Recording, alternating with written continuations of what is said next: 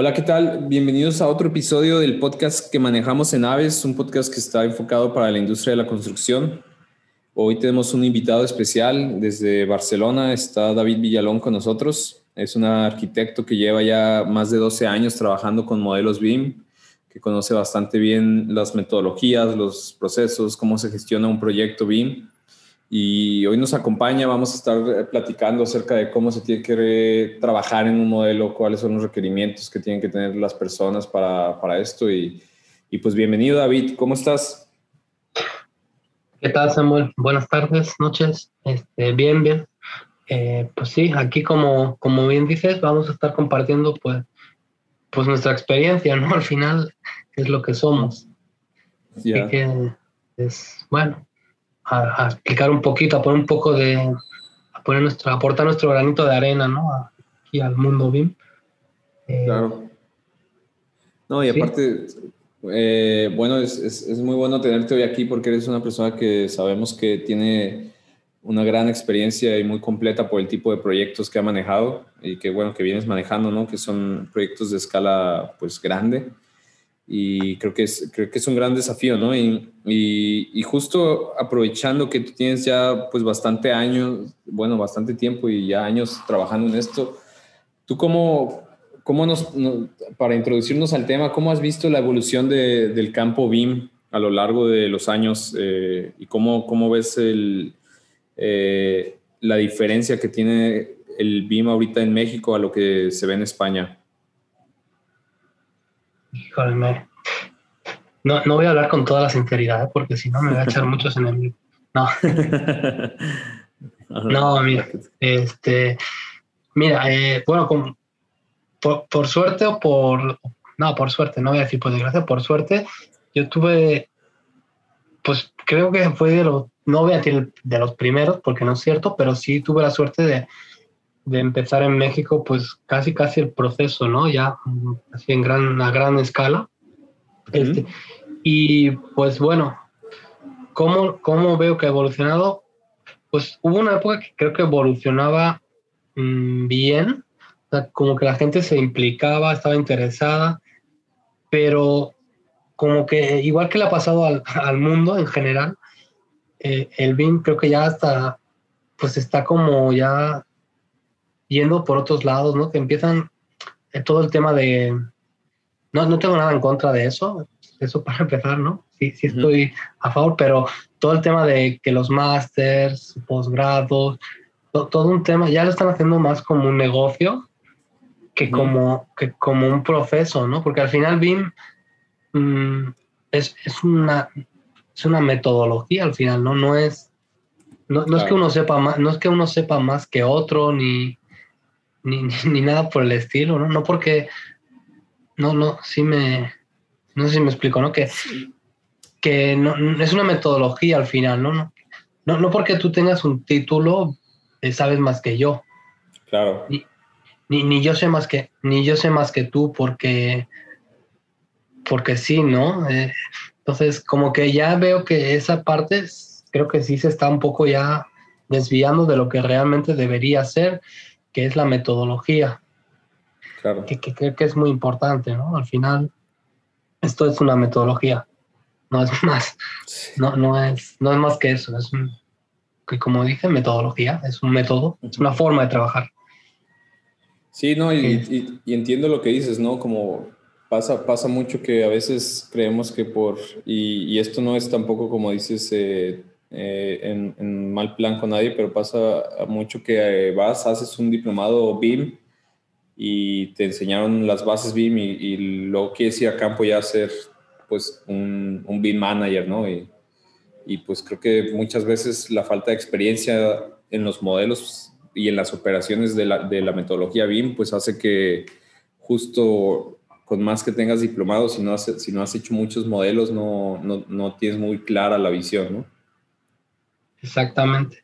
Sí, yo, yo muchas veces vi, bueno, primero muchas veces digo que, que para que una persona, una persona que ha estado en obra, tiene mucho, tiene mucho campo recorrido ya para introducirse en la metodología, ¿no? Porque al final eh, entiende el concepto de cómo se construye, al final teniendo esos conocimientos, creo que ganas mucho, ¿no? Ganas, tienes mucho ganado ya.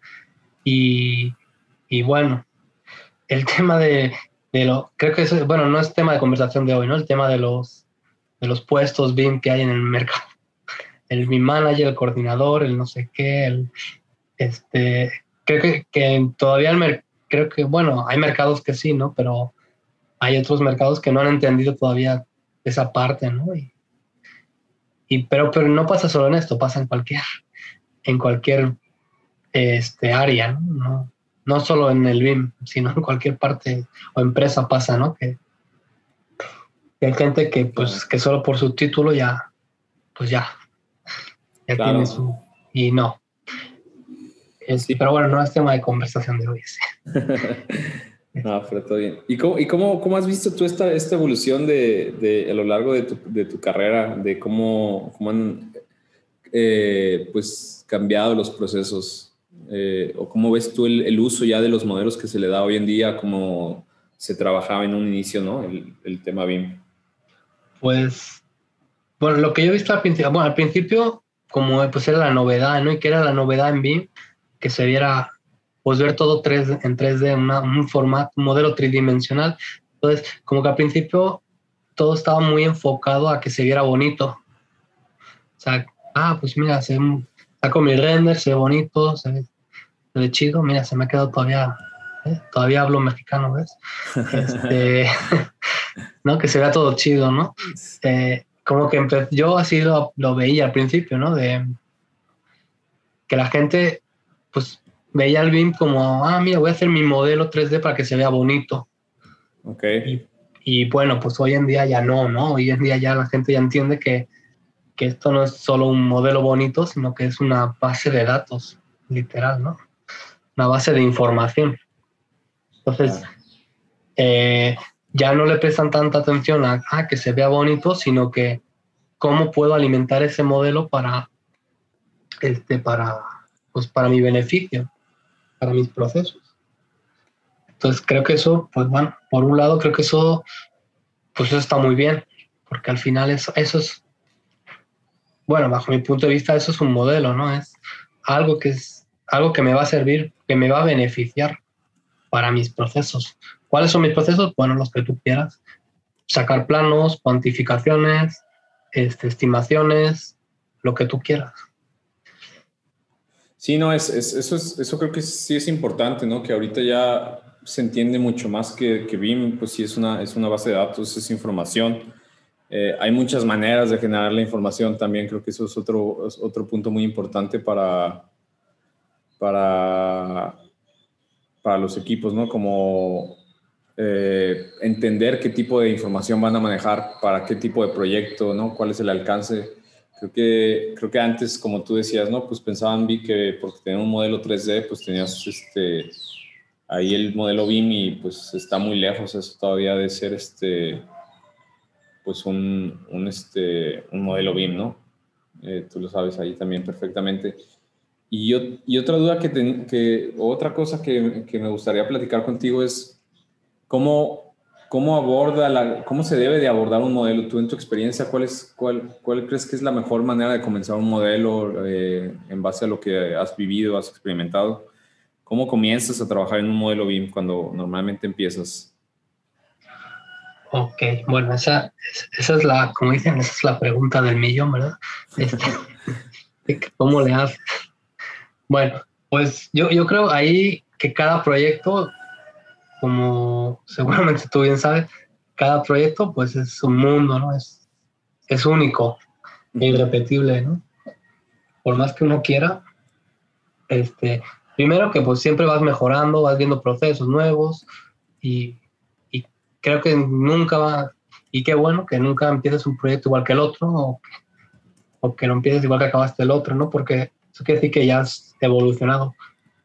Eh, bueno, aquí bueno, esto no es una, no es, no es, la ley, ¿no? Cada uno, o sea, ¿cómo, puedo, cómo abordo yo un proyecto cuando, o cuando lo vea, cómo lo voy a empezar? Bueno, hay varios, varios puntos, ¿no? Uno es, primero, lo primero que tienes que analizar es para qué lo quieres. ¿no? como, decíamos antes, pues, un modelo puede para un, puedes darle un uso, puedes darle otro. Entonces, ¿para qué lo quieres el modelo? Creo que es importante, a mí sí me gusta mucho trabajar con modelos que yo les llamo de, de coordinación, eh, que son modelos que en realidad no tienen geometría o no tienen información, pero son modelos que me van a ayudar a, a, este, a coordinar todas las disciplinas. Y son modelos que lo único que contienen, si es que lo, bueno, tienen ejes, tienen los ejes definidos y los niveles definidos del proyecto. Niveles bases, ¿no? Ya, sabemos que para, depende de la disciplina, pues puedes tener uno, pueden necesitar unos u otros, pero hay, hay niveles que son base. Claro, claro. Pues, eh, yo, yo normalmente así empiezo los proyectos, ¿no? Empiezo con un modelo de coordinación que le llamo, que puedes llamar como tú quieras. este, es un modelo que te digo que lo único que contiene es eso, es, son ejes y niveles. ¿De, ¿De qué me sirven? Bueno, me sirven de muchas cosas. Uno, me sirve para monitorear si hay un cambio de niveles, si tengo que cambiar la nomenclatura de, de esos objetos. Eso me permite que, que, en las otras disciplinas, pues yo siempre lo tenga monitoreado. Ok. Eh, bueno, eso para empezar, ¿no? Sí, tener, tener, esas primeras bases bien sólidas, ¿no? Exactamente. Igual si ya tienes el punto de la georreferencia del proyecto, ya lo tienes ubicado, ya tienes todo eso definido, también se, se puede ya desde ahí, ¿no? Comentar desde ahí. Si no lo tienes, bueno, lo vas a ir alimentando. Sí, justo, de hecho, justo ese es, ese es un punto que la georreferencia, ahorita que la mencionas, es un punto que a mí se me hace muy tedioso a veces porque, pues normalmente la georreferencia llega a los modelos hasta después de que ya tienes mucha información en el modelo, ¿no? Como que, bueno, no en todos los proyectos, pero en, algunos proyectos nos ha pasado que pues ya avanzaste el modelo, ya tienes un montón de, información y de repente te dicen, oye, ahora sí ya tengo el punto de la georreferencia y tienes que transportar todo el modelo, ¿no? Eh, lo ideal, pues para mi gusto sería tenerlo desde el arranque del proyecto, ¿no? Pero como que se acostumbra a traer esos puntos después. Entonces, eh, pues bueno, digo, no, no, que un, proceso tenga que ir antes o después de otro. Sabemos que se puede hacer ya sea antes o después pero creo que sí es, bueno también ir poco a poco, tratar de ir asesorando a los clientes para que vayan recopilando esa información de arranque, ¿no? Que es necesaria. Sí, exacto, sí. Eh, sí, la verdad, sí. Digo, sabemos que, por ejemplo, ah, claro, depende en la etapa que abordas el proyecto, ¿no? Si es un proyecto, bueno, lo que sí sabes siempre, y eso no, eso es indiscutible, dónde va a estar ubicado el proyecto, eso sí lo sabes, ¿no? Ah. Eh, eso, si no, pues mal empezamos. Digo, por lo menos sabes, por lo menos sabes la ciudad donde va a estar, ¿no? Claro, mínimo, claro. mínimo, ¿no? Este, entonces, bueno, eso ya son ya te ayuda, ¿no? Y bueno, hoy con, pues, con herramientas, digo, no voy a decir muchos nombres, pero bueno, eh, bueno, Google Maps o cualquier otra página ya, ya puedes sacar un dato muy, muy fidedigno, muy exacto, ¿no? De dónde va a estar posicionado. sabemos que cuando empieza el proyecto, pues el punto de, el, digamos, la coordenada de desplante de inicio del proyecto no la vas a tener, obviamente. Pero bueno, una ubicación estimada para que puedas tú comenzar a ver temas de, pues, de rotación, ¿no? Cómo le va a afectar el sol, cómo ese tipo, ese tipo de cosas que, pues, que a veces se necesitan, pues bueno, si ya se tiene de una vez, pues, pues mejor, ¿no?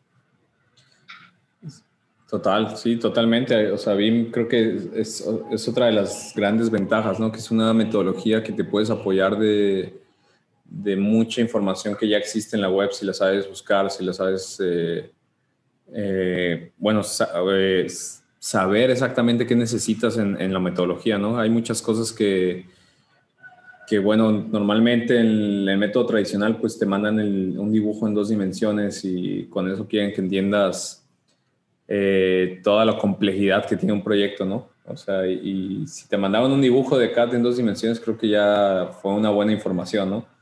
A veces sabemos que nos llega casos donde no, no llega ni eso, ¿no? Y tenés, nuestro trabajo es hacer toda esa interpretación de, de toda la información a elementos reales, ¿no? Que creo que también es, es, es complejo, ¿no? O sea, ¿cómo, cómo, ¿cómo ves tú este punto también acerca de cómo o, cuál visualizarías tú que sería la forma ideal de trabajar? Si todo lo proyectas directamente en, BIM y, nos, y disminuyes la interpretación o, o, de interpretar, pues hacemos el modelo BIM. ¿Tú qué, tú qué crees que es mejor o, cómo, cómo, lo ves tú en tu experiencia? Uf, este, ok, bueno.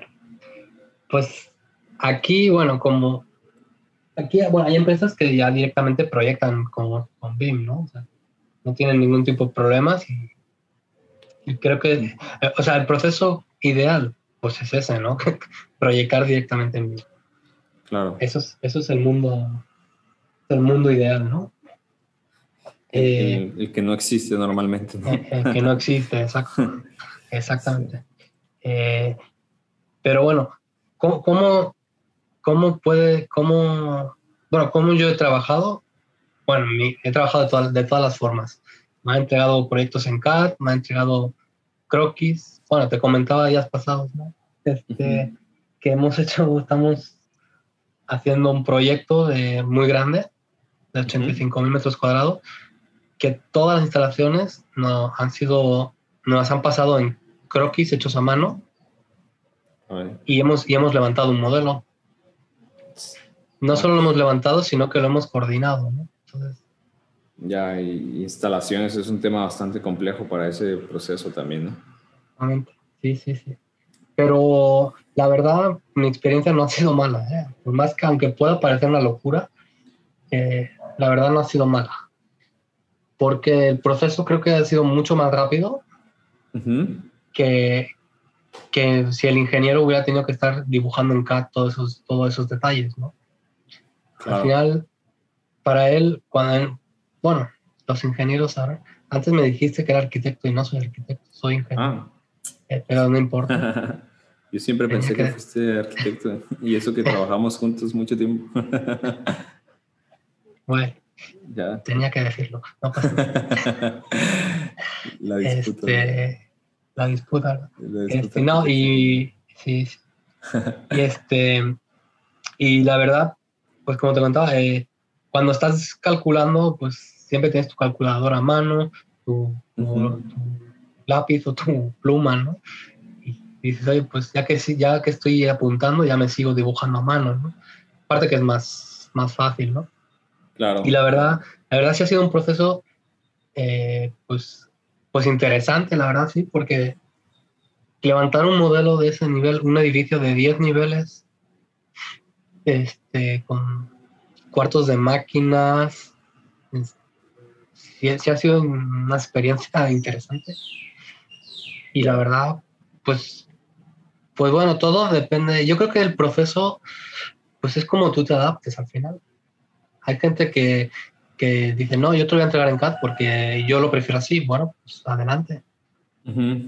Mientras la información esté perfecta, hay otros casos, por ejemplo, un caso que, que me pasó en México, en, un hotel, no voy a decir dónde, pero un hotel, este, que, que, nos pasaba los, los dibujos. Eran, este era un proceso, era un proceso, era un proceso de, de modelado para estimaciones. Y nos pasaban los croquis a mano. Entonces, pero los croquis no eran de buena calidad. Entonces, llegaba, eh, había veces que, que nos pasaban dimensiones o diámetros de tu, bueno, longitudes de tubería y se salían del edificio. ya. Entonces. Cosas demasiado reales, ¿no? Sí, entonces nos decían, oye, pues tú estás dibujando mal. digo, no, mira, tú me pusiste aquí 20 metros y resulta que de este punto a este solo hay 10. O sea, o me quieres engañar o estás dibujando mal, ¿no? Este, no hay más. Y no hay más. Eh, ha, habido experiencias de todo, pero pero bueno, yo creo que otro caso, bueno, ya que estamos, hablamos de casos, este, este creo que fue interesante porque eh, nos contrataron, fue un centro comercial, este fue un centro comercial, eh, centro comercial de Tlanepantla. También, estaba, era muy grande. Y ahí el proceso era igual para estimaciones. Y teníamos, nosotros éramos un equipo de cuatro, cinco personas en obra, cinco personas modelando, y lo que hacían los contratistas, nos tenían una persona que se encargaba de hacer los levantamientos a mano. Ok. al final, no esto, el primer mes eh, no nos querían ni ver, éramos, éramos el diablo. el segundo mes ya decían, ah, mira, pues no son tan malos.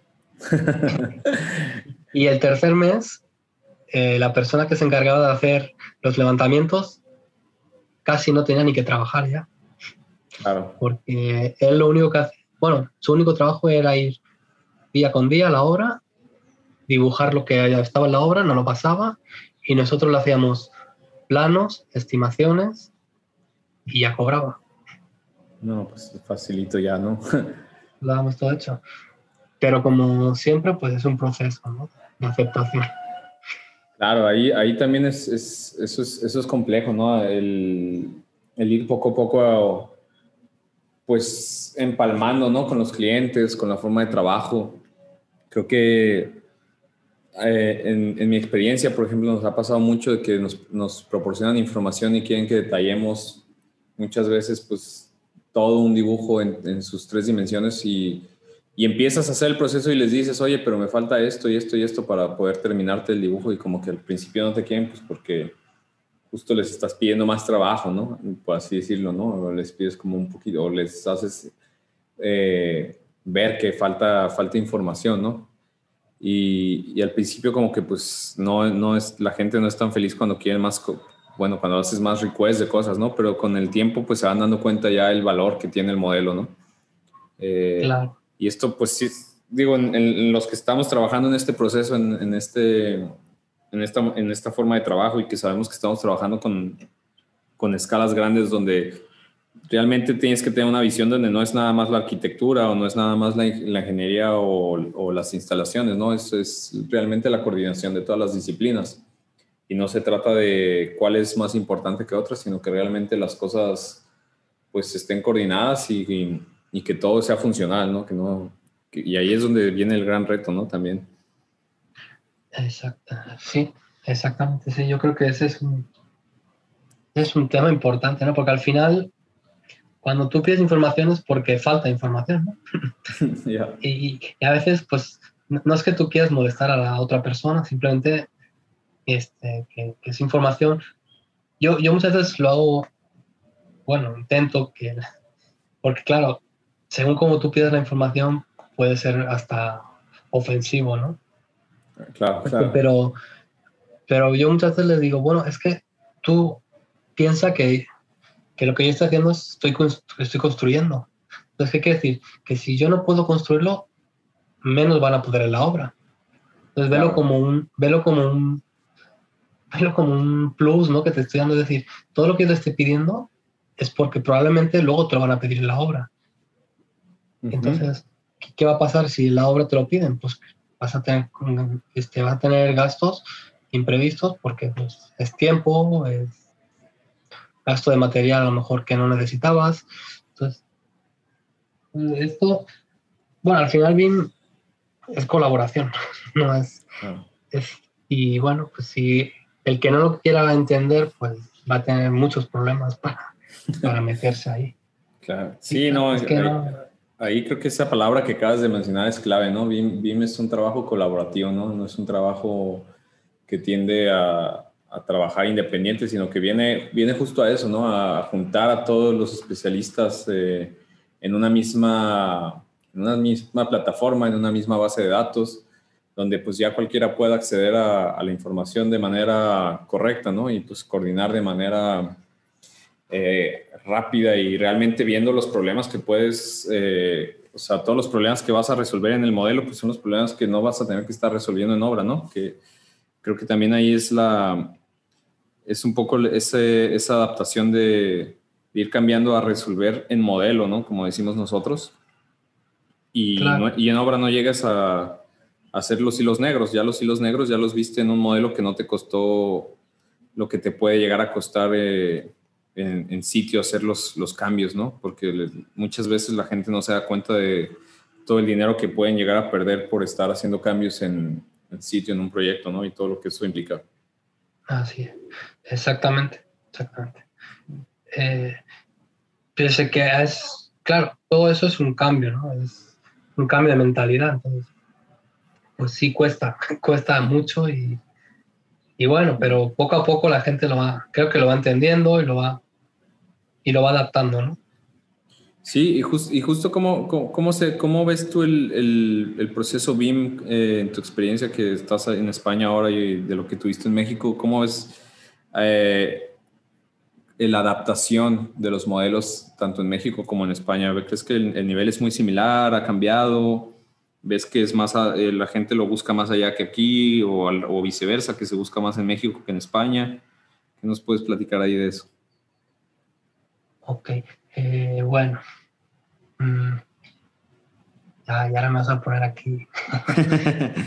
Este, no, mira, un compromiso, ¿verdad? No. Eh, no. ¿Qué tía? Mira, aquí en España creo que, bueno, por suerte, por suerte, eh, creo que es algo que, que el gobierno ya, ya empieza a ser mandatorio a nivel de gobierno. O sea, muchos proyectos ya tienen que entregarse con metodología BIM. Ok. okay. Eso es bueno. ¿no? O sea, así, así han visto, como dicen, a vista de pájaro, y bueno, está perfecto. Hay cosa que creo que en México no ha llegado todavía a ser. Bueno, cuando yo lo dejé hace un año y medio, y creo que no pasaba eso. Bueno, en los que estaban, en el proyecto que estábamos nosotros, eh, pues sí pasaba, no sé si ya has hablado alguna vez del SICOP, pero del aeropuerto. Este, pero bueno, ahí era, era una cosa mandatoria del gobierno. Aquí en España ya empieza la mayoría de proyectos de infraestructura, de proyectos de gobierno grandes, ya es un requisito indispensable, metodología. Okay. Entregar con formato, bueno, en formato, en este caso IFC, porque es un formato de abierto, ¿no? Un OpenBIM. Este, e, eso es bueno, pero claro, lo, lo, ha, lo ha, ha, dicho, bueno, hay que entregarlo, pero ni ha dicho cómo, en qué términos, ni, ni, la gente que lo tiene que pedir está preparada. Ya. Y claro, sí. Para saber, decir, a ver si me escuchan mucho por aquí. A ver, si me escuchan mucho por aquí eso. No, pero es, pero es, este, pero es, totalmente cierto, ¿no? Al final el, el, modelo, no nada más las personas que lo generamos lo tienen que saber leer. Los, los que están requiriendo el modelo, pues son los que realmente tienen que saber cómo se utiliza el sistema y, y sí pasa mucho, ¿no? O sea, que, ah, bueno, nos pidieron el modelo BIM, pues hay que contratar a alguien que haga el modelo BIM, porque pues no sabe ni cómo va la metodología, cómo se hace, ¿no? Y pues al final el modelo realmente al que va a beneficiar no es tanto al que desarrolla el modelo, es al que va a usar el edificio, al que va a operar en el edificio, al que va a mantener el edificio, ¿no? Exactamente, exacto. Creo que, creo que sí, ¿no? En ese punto sí, sí es, bueno, creo que sí es muy importante, ¿no? Que, que no, que el que, que el que necesita el modelo ponga su, sus bases, ¿no? Sus mínimos. Es decir, yo mínimo necesito esto. Lo que sea, ¿no? cosa que, por ejemplo, pues, como te digo, sí están haciendo esfuerzos aquí en, en, esa parte, pero bueno, pues aún le falta un camino por recorrer de, de, bueno, pues yo te pido un modelo y te lo pido así. Y eso, pues, realmente no pasa todavía. Claro. Eh, en México, bueno, en México el único caso donde pasaba, a nivel de, hablando a nivel de gobierno, claro, obviamente había empresas privadas que lo hacen, eh, a nivel de gobierno, pues, ¿qué pasaba eso? Que no, bueno, bueno, para empezar que no había una, todavía no había un requerimiento que, que, pidiera un modelo BIM, un modelo, un modelo BIM. Eh, pero creo que, creo que en mi, bueno, mi experiencia en el aeropuerto dice que sí, que el cliente tiene que decir, o tiene que poner sus términos, ¿no? Claro. Decir, yo quiero un modelo así. Quizá no ponerse muy exigente, pero sí por lo menos unas bases, ¿no?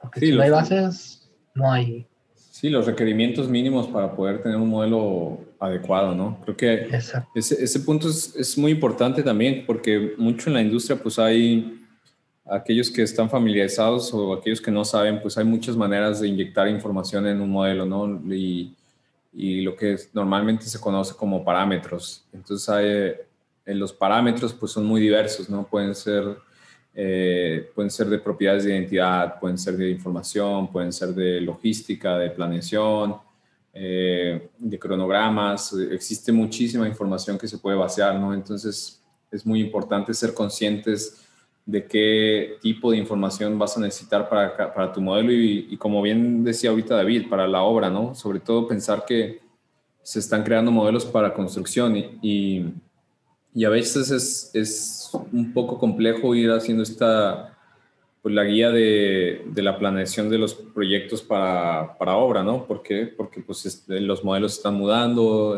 o a veces el cliente no, no le queda muy claro qué información necesita y van ahí, pues yo, yo a veces le digo campechaneando, ¿no? A, a, cómo van saliendo cosas, ¿no? Como que van solucionando lo que va pasando, ¿no? Sin tener muy bien una visión eh, clara de qué es lo que se necesita realmente para, para, tener toda la información que requieras el día de mañana. ¿no?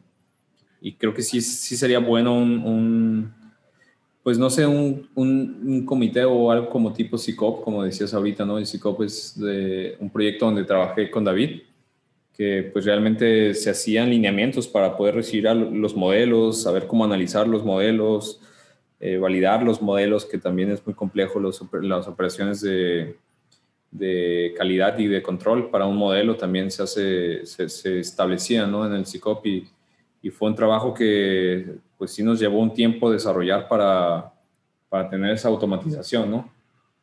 Eh, que bueno, pues David conoce también muy bien el proyecto y, y, sabe que los requerimientos son, son este, pues en el CICOP eran altos, ¿no? Eh, el nivel, de, el nivel de detalle que se necesitaba para los modelos, ¿no? Pero pues también era un proyecto bastante grande que sin esos requerimientos pues acabas haciendo, cada quien acaba haciendo lo que quiere, ¿no? Y pues BIM trata más bien de no, no que cada quien haga lo que quiere, sino que se haga lo que se necesita para el proyecto. Sí, es exactamente. Eso es, sí, al final eso es. Hacer lo que se necesita y y no, y, no trabajar más de la cuenta, ¿no? Sí, sí. El tema, creo que, bueno, estábamos hablando de modelos, creo que el tema parámetros es otro tema muy interesante, ¿no? Porque, este, a veces, eh, no sé si por desconocimiento, bueno, no es que no quiero decir desconocimiento porque suena muy prepotente, ¿no? Eh, a veces eh, hay, hay, hay proyectos que que piden parámetros así a lo loco, ¿no? Que te piden que un elemento, aparte de todos los parámetros que ya tiene por defecto, porque así se lo da el software de nativo, pues, pues pides parámetros por pedir, ¿no? Eh, y acabas juntando para uno, no sé, por ejemplo, para, para, una, para una viga, por ejemplo, empiezas a pedir parámetros y acabas con 50 parámetros que tienes que rellenar, ¿no? Entonces, entonces dices, oye, imagínate en, no sé, en cualquier edificio de 20.000, 30.000, 40.000 metros cuadrados, que tengas que empezar a poner 50 parámetros para cada elemento. eso es, eso es, eso es, es, ingobernable, ¿no? O sea, no, no va, también, claro, también, como decía, el cliente tiene que poner sus lineamientos, pero otra cosa que aprendí, creo, es que, que tampoco te puedes pasar, ¿no? O sea, tienes que exigir lo, que, lo justo y necesario. Claro. O lo, justo, ¿no? ¿no?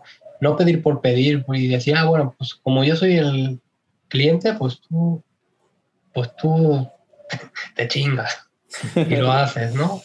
Y no, pues no, eso tampoco es. Claro. Hay que pedir, sí hay que pedir, pero pero con conocimiento, ¿no? Es decir, por ejemplo, no sé, un caso se me ocurre, no sé. Por ejemplo, una tontería que, que sobre todo para la parte de operación y mantenimiento, este, las, las luminarias, por ejemplo, la, o cualquier objeto, no importa, pero en este caso las luminarias.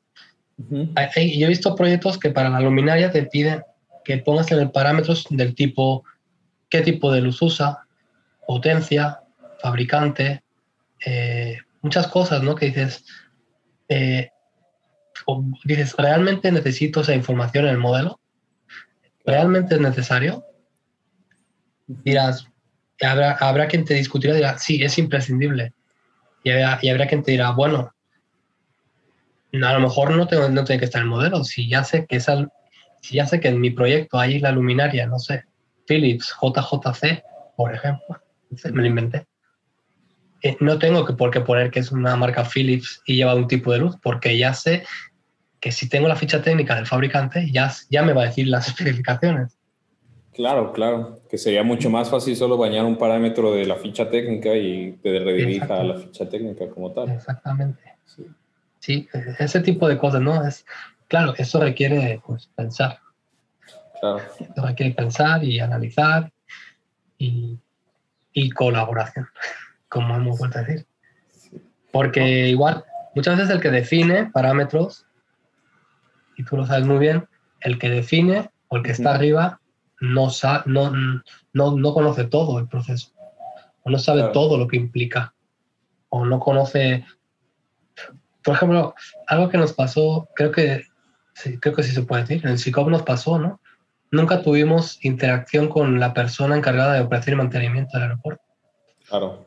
Por ejemplo. Entonces, ¿qué parámetros ponemos? Bueno, pues podemos poner los que yo creo, pero pero yo no voy a ser el encargado del mantenimiento, yo no sé lo que voy a necesitar, yo no sé lo que tú vas a necesitar. Sí, cuál va a ser su base de datos, ¿no? o qué uso le vas a dar, ¿no? O qué uso le vas a dar, ¿no? Sí, porque digo, aquellos que estamos en, en, este proceso, pues sabemos que hay muchas maneras de gestionar el proceso de operación y mantenimiento, ¿no? Y todo va a ser pues muy guiado por el contratista y cómo opera ese contratista en particular, ¿no? Eh, ya sea que sea por medio de cuartos, eh, por medio de los famosos room data sheets, ya sea que solo sea una base de datos tipo COVID, ¿no? Eh, o, ya que, o ya sea que sea una base de datos ya, eh, ya específica que él requiera, ¿no? Y pues si es sin, sin, sin esa colaboración, sin, sin, que todas las partes existan, pues el modelo no, no va a poder llegar a, a pues tal vez a funcionarle de forma correcta a la persona, ¿no? Que lo va a recibir. Que eso es, eso es bien indispensable en BIM, ¿no? Creemos que porque estamos haciendo un proceso, pues ya se puede guiar o muchas veces pasa también que empieza una empresa nueva a, a tomar una, a querer aplicar un método BIM sin saber las capacidades que se pueden obtener, o no las capacidades, perdón, sin saber las ventajas que puedes obtener de un modelo, ¿no? Más bien yo, yo lo vería así, que creen que entrar a BIM es solo entrar a, modelar y, y, jugar con dos parámetros y se acabó, ¿no? Sin saber gestionar también la propia información de, del modelo, ¿no? Y muchas veces podemos terminar haciendo un trabajo eh, pues extra, ¿no? O poniéndonos tal cual el, el pie nosotros solos, ¿no? Para, para los procesos si no, los, si no realmente tenemos una metodología bien adoptada. Así es, así Exactamente. Era que, bueno, ahora que comentas todo eso, pues también me viene a la mente, ¿no? Aquí solo hablamos de diseñadores y constructores, pero otro tema importante, por ejemplo, es el tema del precios unitarios, ¿no?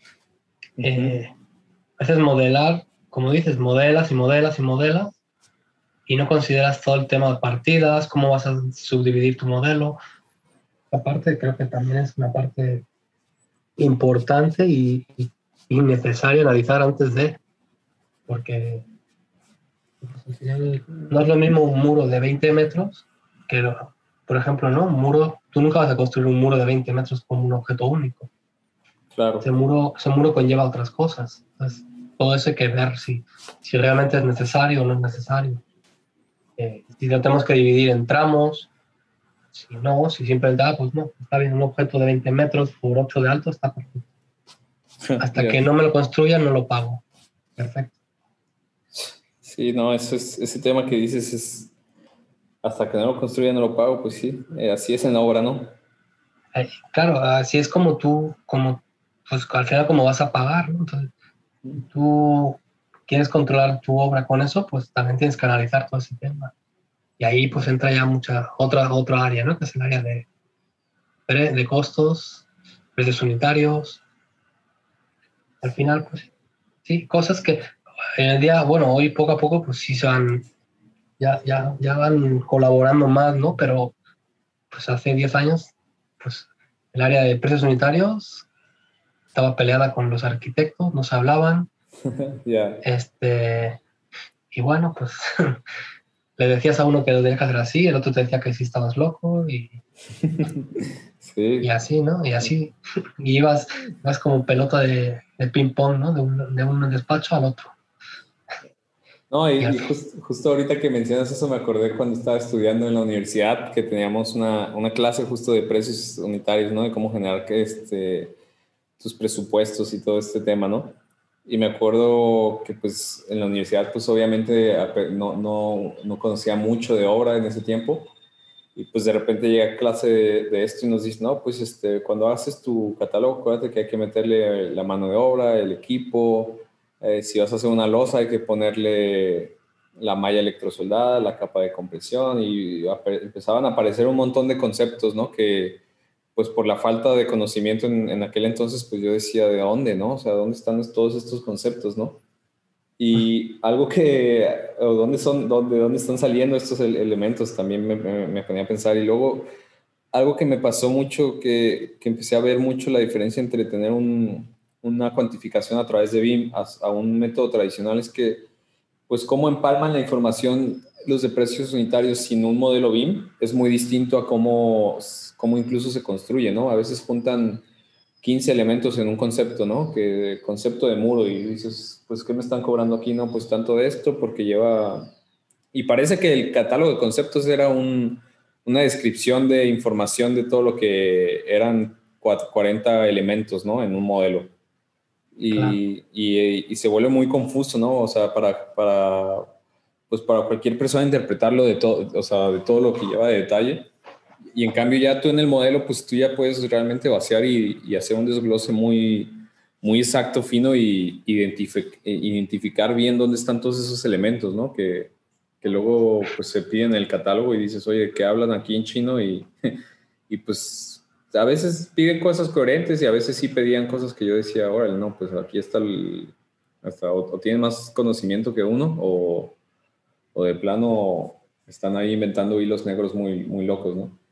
Que, que siempre se me hizo chistoso y, y, una de mis primeras experiencias de trabajo BIM era justo una empresa que se que, que era una desarrolla de interés social y ellos implementaron BIM principalmente para hacer un vínculo con las personas que están trabajando en costos.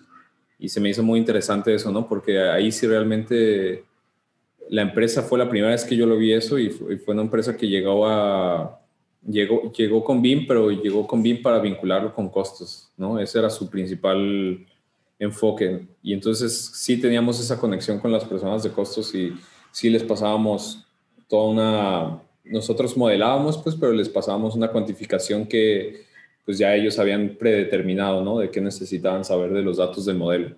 Y entonces la operación se volvía pues bastante sencilla, ¿no? Para hacer toda la traducción. Claro. Sí, claro, siempre que haya comunicación es sencillo. sí, ahí está el problema. Si no hay comunicación, está muy complicado, ¿no?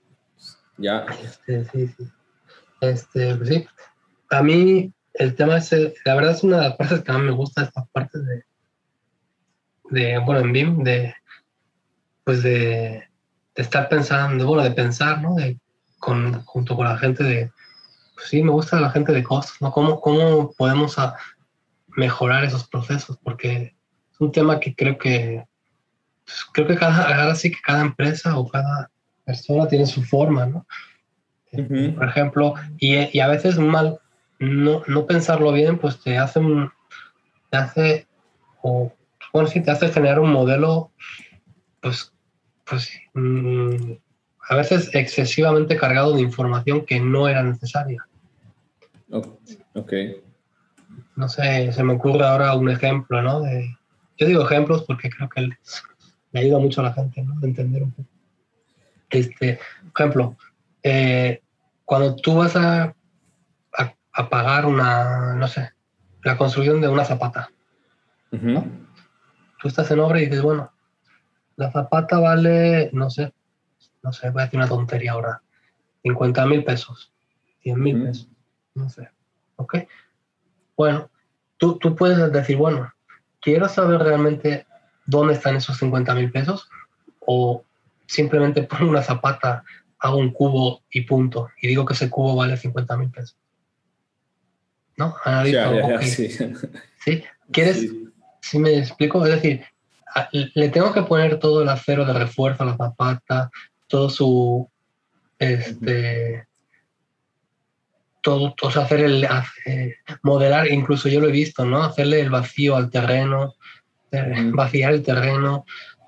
¿Realmente necesito hacer eso? Claro. son cosas que te tienes que preguntar, ¿no? ¿Realmente tengo, quiero ver eso en el dibujo? O, simplemente el de costos ya me ha dicho que la zapata cuesta tanto y punto, ¿no? Porque al final hay cosas que por más que lo dibujes, ya están. Claro. el, acero pesa lo que pesa. Y el acero ya saben, ya han hecho, ya llevan muchos siglos. Bueno, no, siglos no, pero ya llevan muchas, más de décadas, ¿no? Bueno, sí, ya llevan siglos, ¿no? Sí, ya llevan siglos, desde los romanos, este, o antes, ¿no?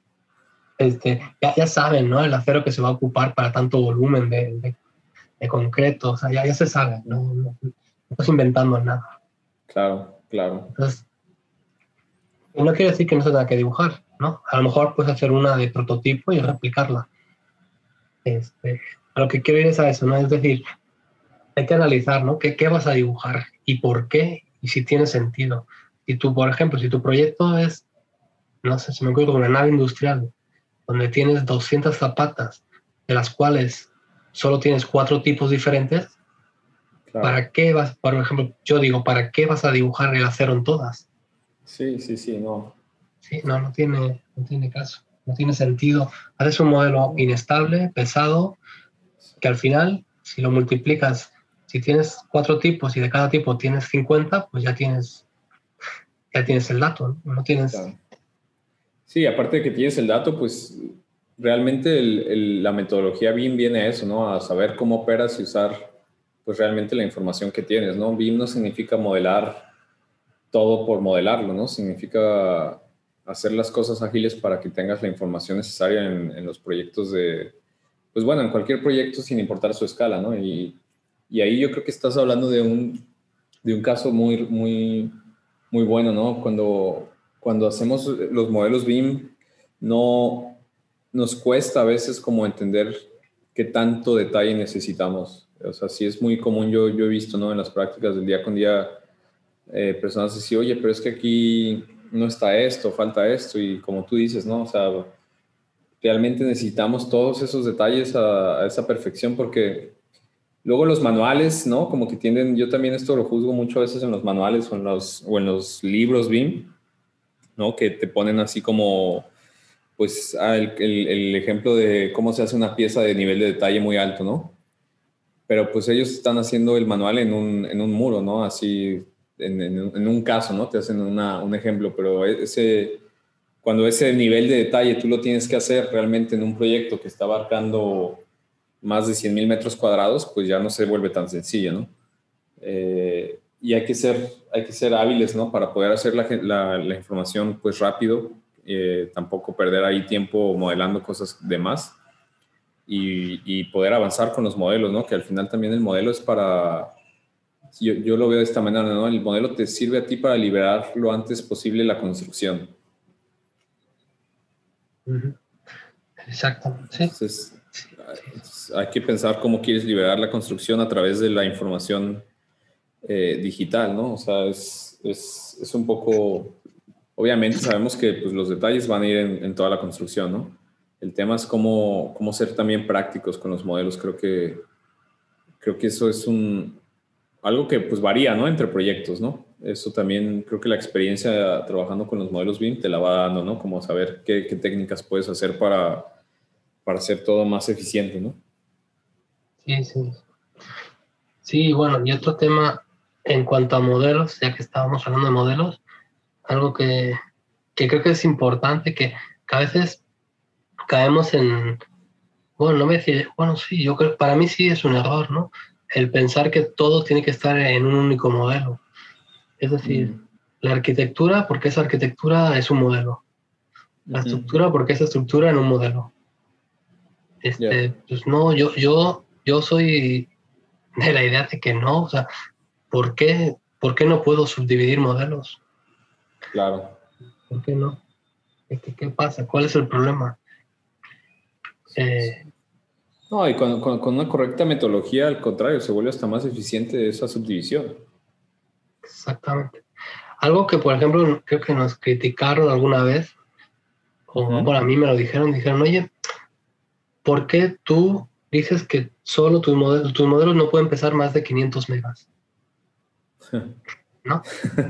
Ya, porque luego abrirlo. Digo, bueno, digo, digo, o sea, no, yo no te digo que no puedan, o sea, claro que puedes, voy a hacer de lo que tú quieras. Bueno, más bien, podrás hacerlo de lo que te deje tu máquina. Claro. Este, ¿No? Al final. Sí, al final sí. O sea, digo 500 megas porque fue el caso, ¿no? De, este, creo que un modelo de 500 megas ya es un modelo bastante, bastante pesadito, ¿eh? Sí, sí, si no tienes arriba de probablemente sin 64 gigas no vas a correr muy bien ese modelo. Y bueno, y si no lo has hecho bien, no lo has trabajado bien, pues sí llegará un momento que hasta se corrompa, ¿no? Eh, con esto no quiero decir que no haya modelos, claro que hay, yo he visto modelos de un giga. claro, con, sus con sus problemas, ¿no? Y otros que no, otros que con 500 megas y se mueven súper ligeros. Depende también, como dices, del modelado que hagas. Este, creo que, por ejemplo, otro caso, ¿no? De algo que es muy típico, creo, es el tema de la perfilería en puertas, ventanas, fachadas. A veces se tiene la obsesión de, dibujar para hacer una puerta eh, de aluminio, dibujarle su perfil a todas las puertas. Y, yo a veces pues me pregunto, digo, pues como para qué quiero eso, el modelo. Si la puerta primero nunca la voy a ver cortada, ¿no? Claro. Siempre va a haber un, un tubo y, puede parecer una tontería, pero al final una puerta pues no pasa nada, dos tampoco, cien tampoco. Pero cuando ya empiezas a tener dos mil, tres mil, diez mil puertas, bueno, pues, pues ya, ya, ya es probable que esa geometría que tú estás, estás haciendo, creo que de más, pues, pues bueno. Y lo digo con eso, como lo digo pues, con cualquier otro, ¿eh? máquinas de aire, manejadoras de aire, también que es pues habrás visto, ¿no? Que tiene ahí su, la rejilla de protección del ventilador al detalle. Dices, wow, o sea, sí, qué bonito se ve, ¿no? Pero... Sí, no, y, realmente para la coordinación lo que ocupas es el, es un dimensionamiento normal, o sea, generalmente, ¿no? O sea, más que, más que tener todos los detalles tan finos, ¿no? O sea, va a ser muy raro que realmente tú pases un tubo al lado de una puerta o al lado de un perfil, ¿no? Eh, entonces, no, hay que saber diferenciar realmente cuándo necesitas el detalle en 3D y cuándo solo puedes hacer un detalle 2D, ¿no? Y completar con eso el proyecto, ¿no? De, para que la gente lo pueda leer. Y, y, y, otra pregunta para, para, ir cerrando nuestro, nuestra plática hoy, David, este, ¿qué nos puedes decir tú en cuanto a los equipos de trabajo y, y cómo ves, cómo, cómo, cómo has visto esta evolución de, de cuántas personas trabajan en un modelo, ¿no? Creo que eh, dependiendo de los proyectos, pues se necesitan distintos equipos, ¿no? Y tú bien sabes eso, pero ¿cómo, cómo, cómo has visto tú que ha evolucionado hoy en día antes, pues para hacer un modelo, eh, pues antes obviamente se requería más gente, había menos plataformas, no teníamos herramientas como, eh, como scripting, ¿no? Como lo que puede ser Dynamo, Grasshopper. entonces esto nos ha permitido pues interactuar con los modelos, con la generación de dibujos más rápido, ¿no? Entonces, ¿cómo has visto tú esta evolución de, los equipos eh, a la hora de cuando trabajas, pues con quién trabajas, ¿no? ¿Quién es el equipo de, de un modelo? Bueno, pues sí, bueno, ahí, claro, depende también tipo de proyecto y la dimensión, ¿no? Pero, bueno, por lo general, mmm, la, bueno, la evolución, pues sí, creo que estos, estos bueno, estas herramientas que has mencionado, pues sí, eh, para los procesos de automatización, pues sí ayuda, ayuda muchísimo. Eh, este, son procesos que, bueno, son herramientas que creo que no se tienen que, que descartar por, porque son herramientas que son útiles para, sobre todo para los trabajos repetitivos. Al final, BIM, eh, si lo sabes organizar bien, pues sí, es un trabajo repetitivo, ¿no? Este, en cuanto a los equipos, bueno, pues aquí, claro, como todo, depende de la capacidad del personal. Creo que lo primero, no, no voy a ponerme aquí ahora a definir ni a decir, ah, pues tiene que haber un BIM manager, dos coordinadores, no, porque eso pues eso no tiene sentido que yo lo diga porque no sé. Yo te voy a hablar de mi, de, mi experiencia. Pues, cada proyecto necesitará unos u otros, ¿no? Sí, sí, Lo que sí, lo que creo que sí es importante es que el equipo entienda el proceso, o sea, tenga, sea de mente abierta. Eso creo que sí es muy importante. Okay. que el equipo, todos los, todas las personas que forman el equipo sean de mente abierta obviamente, claro, no voy a decir, porque claro, ahora muchos pueden caer en el error de, ah, bueno, pues tienen que ser jóvenes. No necesariamente. La gente de, la gente de, bueno, yo tengo, voy a tener 40 años, la gente mayor que yo, que a veces, pues la gente dice, no, pues es que ya a partir de los 50 ya no, no son capaces, ¿no? Eso no es cierto. Este, hay gente mayor que, que tiene experiencia. Primero, te va a aportar experiencia.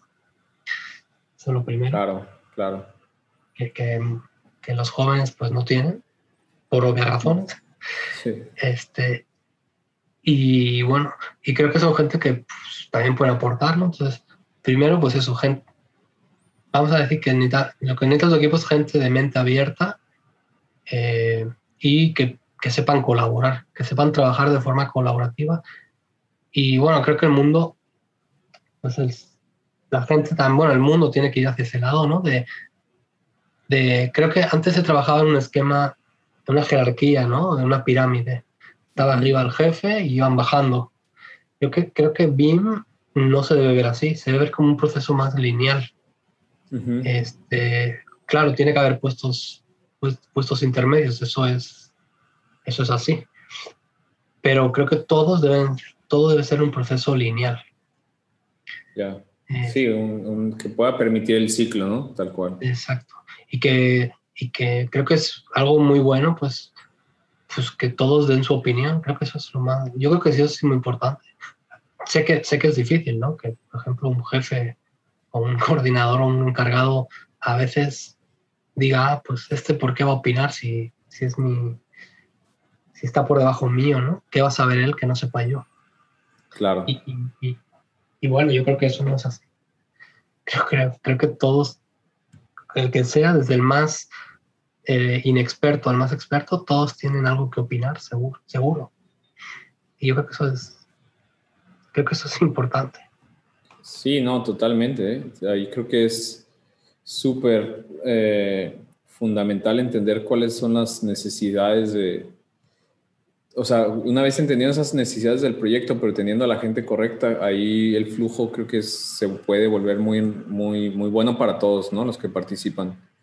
Yo concuerdo con lo que dices, o sea, yo, yo en todos los proyectos que he trabajado, pues ves realmente más que la diferencia de, de quién trabaja bien a quién no trabaja bien, no es tanto, no siempre lo rige la experiencia, eh, o sea, la experiencia es súper bienvenida, ¿no? Totalmente pero muchas veces la, la ventaja pues que yo encuentro es cuando la gente tiene ganas de hacer las cosas, ¿no? Que tiene la disposición, como tú dices, de, de, de venir a trabajar, pues, ¿no? De venir a, a aportar, a, a, poder colaborar y, y, que son flexibles al momento de, de, de, hacer las cosas en BIM, porque sabemos que, que en BIM hay cambios, ¿no? Y, y para que existan los cambios hay que saber adaptarnos rápido, hay que saber, eh, como dices, tener la mente abierta que las cosas van a estar girando un poco y eso nos sirva, nos sirva a todos de experiencia, ¿no? A, a, poder procesar los modelos más fácil, ¿no? Y, y, pues bueno, facilitarnos el trabajo, que es lo, que es, que es lo que buscamos y disfrutar el proceso, ¿no? También. Así es, exactamente. Sí, yo creo que con esas bases, yo creo que pues, pues todos los proyectos salen bien, ¿no? Siempre que tengas un equipo, el equipo adecuado, pues te va a salir bien. Eso, es lo más importante. No, no ponerse, enrolarse en, en, cargos, ¿no? Que si soy manager, que si soy coordinador. Este, Nada, eso no, al final eso no, eso no es lo importante. Sí, no, exacto. Sí, todo, yo, yo, yo concuerdo contigo. Si, si yo pudiera escoger a, a, mi, a mi Dream Team, ¿no? Como así decimos, este, yo creo que más bien colabor, eh, o bueno, las personas con las que, que, colaboramos ahorita actualmente con Aves ha sido porque son personas que pues nos apasiona este tema, nos gusta, ¿no? Eh, eh, hemos tenido suerte de, de, de, conocernos, David, que por ejemplo cuando trabajamos en, juntos, pues también, ¿no? Se, se, había, creo que los resultados eran buenos porque pues había una buena dinámica, ¿no? Más que, como tú bien dices, ¿no? De yo soy el titular de, yo soy el encargado de esto, de esto, de esto, de esto. Pero pues hay maneras en las que nos podemos adaptar para, para hacer que las cosas caminen, ¿no? Y que cada quien cumpla su rol, ¿no? O sea, no necesariamente todos tienen que modelar, no necesariamente todos tienen que hacer base de datos, o, no todos tienen que ser el experto de todo, ¿no? Sino que cada quien pueda hacer la parte que le toca de manera, de manera eh, pues sencilla, ¿no? Y, y, colaborando, pues. Así es, exactamente. Exactamente. Entonces, bueno, hay que, hay que promover a la gente de que pues que abran su mente y que, y que no se enrolen en puestos ni nada por el estilo. Que todo sea colaboración. Sí, tal cual. Pues gracias David, creo que excelente plática el día de hoy que hemos tenido. Eh, esperemos eh, les sirva de referencia para, para entender un poco más acerca de, los temas BIM eh, como les comentamos, David es una persona que tiene ya muchos años de, experiencia haciendo esto, entonces este, le, sin, sin, duda lo pueden contactar a él por eh, medio de LinkedIn. Pues, si quieren saber algo o tienen preguntas para David, seguro es una persona que les puede apoyar, les puede guiar. Eh, les recomiendo bastante que, que conozcan acerca de, de, lo que él ha desarrollado. Eh, porque como, como bien decía él, la experiencia que tienen modelos y en trabajos de, de modelados pues es, es bastante y, y, sin embargo, y, sin duda, perdón, eh, si tienen dudas o algo, es una persona que, les puede resolver bastante bien y les puede apoyar eh, para darles una buena calidad de, trabajo y de, procesos, ¿no? y pues gracias, David. ¿Algo que quieras compartirnos para terminar el día de hoy? Este, bueno, no, pues, pues muchas gracias por la, por la invitación y, y bueno, pues, pues hay que seguir, ¿no? hay que seguir aquí promoviendo el, la metodología, el trabajo y bueno, pues felicitarte por lo que estás haciendo con, gracias. Pues con tus compañeros, no sé si no quieren decir su nombre, pero eh, este, pues no, felicitarte por todo lo que estás, por lo que estáis haciendo, ¿no? Y, pues igualmente yo, ¿qué decir de vosotros? Pues fue, un placer trabajar con vosotros y este, igual que si necesitan algo, pues este, Samuel y el equipo pues son garantía, ¿no?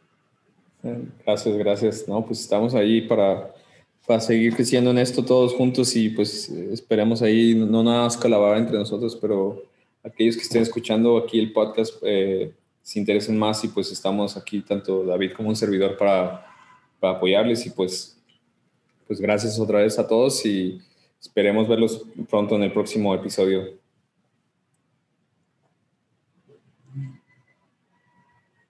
Pues listo. Creo que